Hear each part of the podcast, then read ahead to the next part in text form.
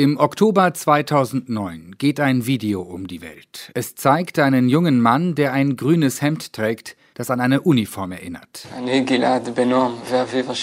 Ich bin Gilad, der Sohn von Aviva und Noam Shalit. Wie Sie sehen können, halte ich in meinen Händen die heutige Ausgabe der Zeitung Palästina, veröffentlicht in Gaza. Zu jenem Zeitpunkt war der israelische Soldat bereits drei Jahre in der Gefangenschaft der Hamas. Gilad Shalit war 19 Jahre alt, als er im Jahr 2006 an der Grenze zum Gazastreifen seinen Armeedienst leistete. Militante Palästinenser gelangten durch einen Tunnel nach Israel, griffen einen Armeeposten an und verschleppten den jungen Soldaten in den Gazastreifen. Es folgten zähe Verhandlungen, Proteste von Gilad Shalits Familie, die mehr Einsatz von der israelischen Regierung verlangte, und große Kontroversen in der israelischen Gesellschaft. Denn der Preis, den Israel für die Freilassung des Soldaten zahlte, war hoch. 1027 palästinensische Gefangene, darunter Häftlinge, die für tödliche Terrorangriffe verurteilt worden waren, wurden für Shalit freigelassen. Vor genau zehn Jahren landete ein Militärhubschrauber auf einer Basis im Zentrum Israels. Ein Video zeigt, wie der damalige Premierminister Benjamin Netanyahu zur Ladeluke des Helikopters schreitet. Ein sehr bleicher, abgemagerter junger Mann erscheint und salutiert. Gilad Shalit nach fünf Jahren Gefangenschaft. Zehn Jahre später.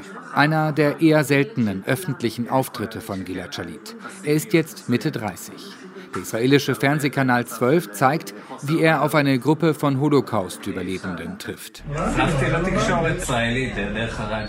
Ich konnte damals im Gazastreifen israelisches Radio hören. Das war sehr schwierig, weil Berichte über Verhandlungen häufig mit Enttäuschungen endeten. Die Zeit dort war hart und sehr lang. Aber wie ihr seht, geht es mir heute gut. Ich arbeite und führe ein ganz normales Leben. Zehn Jahre nach der Freilassung von Shalit rücken vier Israelis in den Fokus, die sich wohl noch im Gazastreifen befinden.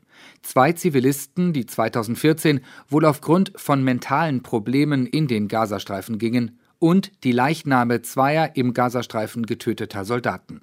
Die Hamas habe ein großes Interesse an einem erneuten Deal, meint der palästinensische Politikwissenschaftler Muhaima Abu Saida.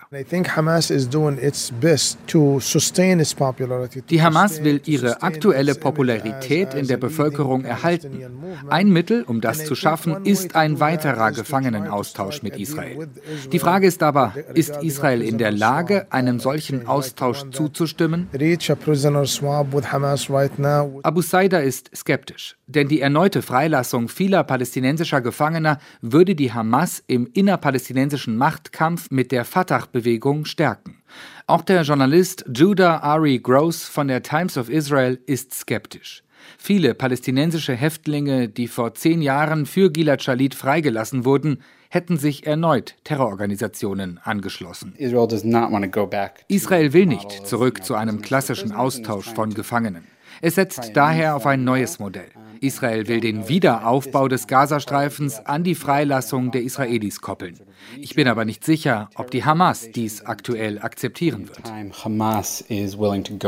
Der israelische Journalist glaubt, dass militante Palästinenser erneut versuchen könnten, einen israelischen Soldaten zu entführen, weil ein Israeli in den Händen der Hamas, so zynisch es klingt, sehr wertvoll sei.